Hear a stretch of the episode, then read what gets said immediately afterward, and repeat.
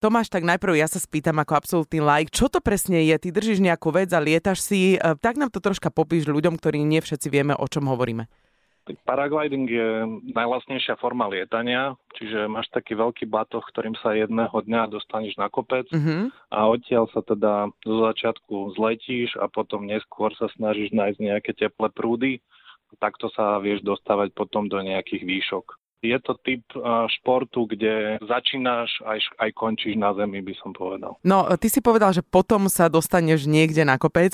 Začneme v tých začiatkoch, možno aj ako si ty začal. Áno, v koľkých rokoch tak na Slovensku ľudia začínajú s paraglidom? S paraglidom môžeš začať kedykoľvek, ale drvivá väčšina začína tak až v dospelom veku. Môžeš začať aj skôr, ak ti to podpíšu rodičia okolo nejakých 14-15.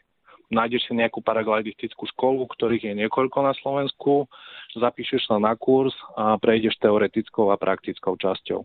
Tá teória sa týka toho, ako spravovať to krídlo, ako sa správať v tom vetre a vo vzduchu a je tam nejaké počasie. A samozrejme tá praktická časť už stojí na tom, že učíš sa tie jednotlivé štarty, ako sa odpichnúť od kopca a ako potom lietať v tom vetre a na konci dňa aj ako pristať. Toto mňa presne zaujíma, to znamená, že ako sa odpichnúť. Úplne vieš popísať, čo presne robíte? Ešte keď nie ste... Vyzerá, že rozbehneš sa a hotovo. A hej, lebo to vyzerá tak jednoducho, ale asi predtým, ako sa rozbehneš, sa niečo deje. Áno, je tam dôležitá príprava. Ten paraglide sa skladá z troch takých základných elementov. Jeden je to samotné krídlo, ktoré vy aj vidíte častokrát. Druhé je sedačka, v ktorej ako paraglidista sedíš alebo ležíš. A tretia vec je záložný padák. No a to je taká proces, ktorý hovorí o tom, že ty si to vybalíš celý ten paraglide z toho ruksaku, rozložíš, zapneš si ten paraglide do tých karabín a potom snažíš sa štartovať proti vetru. No a ako náhle štartuješ proti vetru, tak ten paraglide sa ti nafúkne a vtedy bežíš a ako bežíš, tak ťa ten vietor začne nadnášať a vtedy začínaš letieť.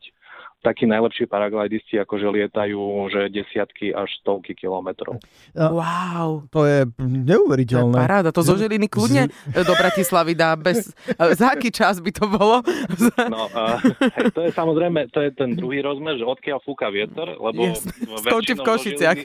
Zo Žiliny väčšinou fúka taký ten južný a väčšinou sa lieta potom, že skončíš niekde v Poľsku. Jasné. Ale samozrejme potom sú také štartovačky na Slansku, že ja neviem, chalani odštartovali niekde v Trenčíne a skončili niekde na juhu Maďarska. To je akože taký jedný z najdlhších letov. A iba sa tak spýtam, čo potom? No veď toto, že ty tam necháš v Trenčíne auto a teraz osadneš na čo? Hej, je tí paraglidistov, ktorí sa akože len zvezú na tú štartovačku a ktorých tam odvezieme a s ktorými sa rozlúčime a jednoducho si to potom akože zavoláte si nejakého stopa domov. Jasne. Čiže je aj veľmi veľa príbehov o tom, že koho stopli, akým spôsobom, čiže to je samozrejme aj taký druhý rozmer toho paraglidingu, že človek pristane kdekoľvek, či už v sade, alebo niekde na lúke, alebo medzi ovečkami. V zoo, potom... pri tigroch. Áno, hej, takže potom vznikajú aj takéto príbehy. Až toto je pre mňa zaujímavý rozmer toho paraglidingu, všetko ostatné mám strach, ale toto by sa mi páčilo, že kdekoľvek skončí. Keď hovoríš o tom strachu, tak ja sa rovno opýtam, či je to, alebo do akej miery je to nebezpečné. Keď mňa zaškoloval môj učiteľ v rámci paraglidingu, tak vravil, že je to niečo za niečo. Čiže aj v rámci toho paraglidingu existujú že veľmi bezpečné krídla, ktoré sú pomalšie, ktoré sa aj pomalšie otáčajú, aj pomalšie nafúkávajú a potom existujú také tie výkonnejšie, lepšie, ktoré idú rýchlejšie a podobne. Budú nás zaujímať samozrejme peniaze. Je nejaký taký odhad, lebo teraz si hovorilo o viacerých tých možnostiach a tých padákov a neviem o čom, že koľko to cca stojí, to znamená tá výstroj, keď do toho si chceš sám kúpiť, koľko to stojí? Keď som vravil, že je to najlacnejší spôsob lietania, tak som to aj myslel, lebo všetko od toho býva drahšie, čiže okrem toho, že je to ľahko skladovateľné, tak existuje tu aj nejaký sekundárny market, ktorý je na tie krídla aj na tie sedačky a podobne. Čiže ak človek začína, môže si kúpiť z druhej ruky všetko a dokopy tá výstroj môže výjsť od nejakých 1200 až 2000 eur, taká tá z druhej ruky s nejakým možno, že dvoj-trojročne lietaním krídlom a s nejakou staršou sedačkou, a to na tie základné prvé lietania bohate stačí, lebo tie prvé lietania bývajú iba naozaj také, že z kopca priamo dole 5-minútový let, aby si to človek ako keby ohmatal.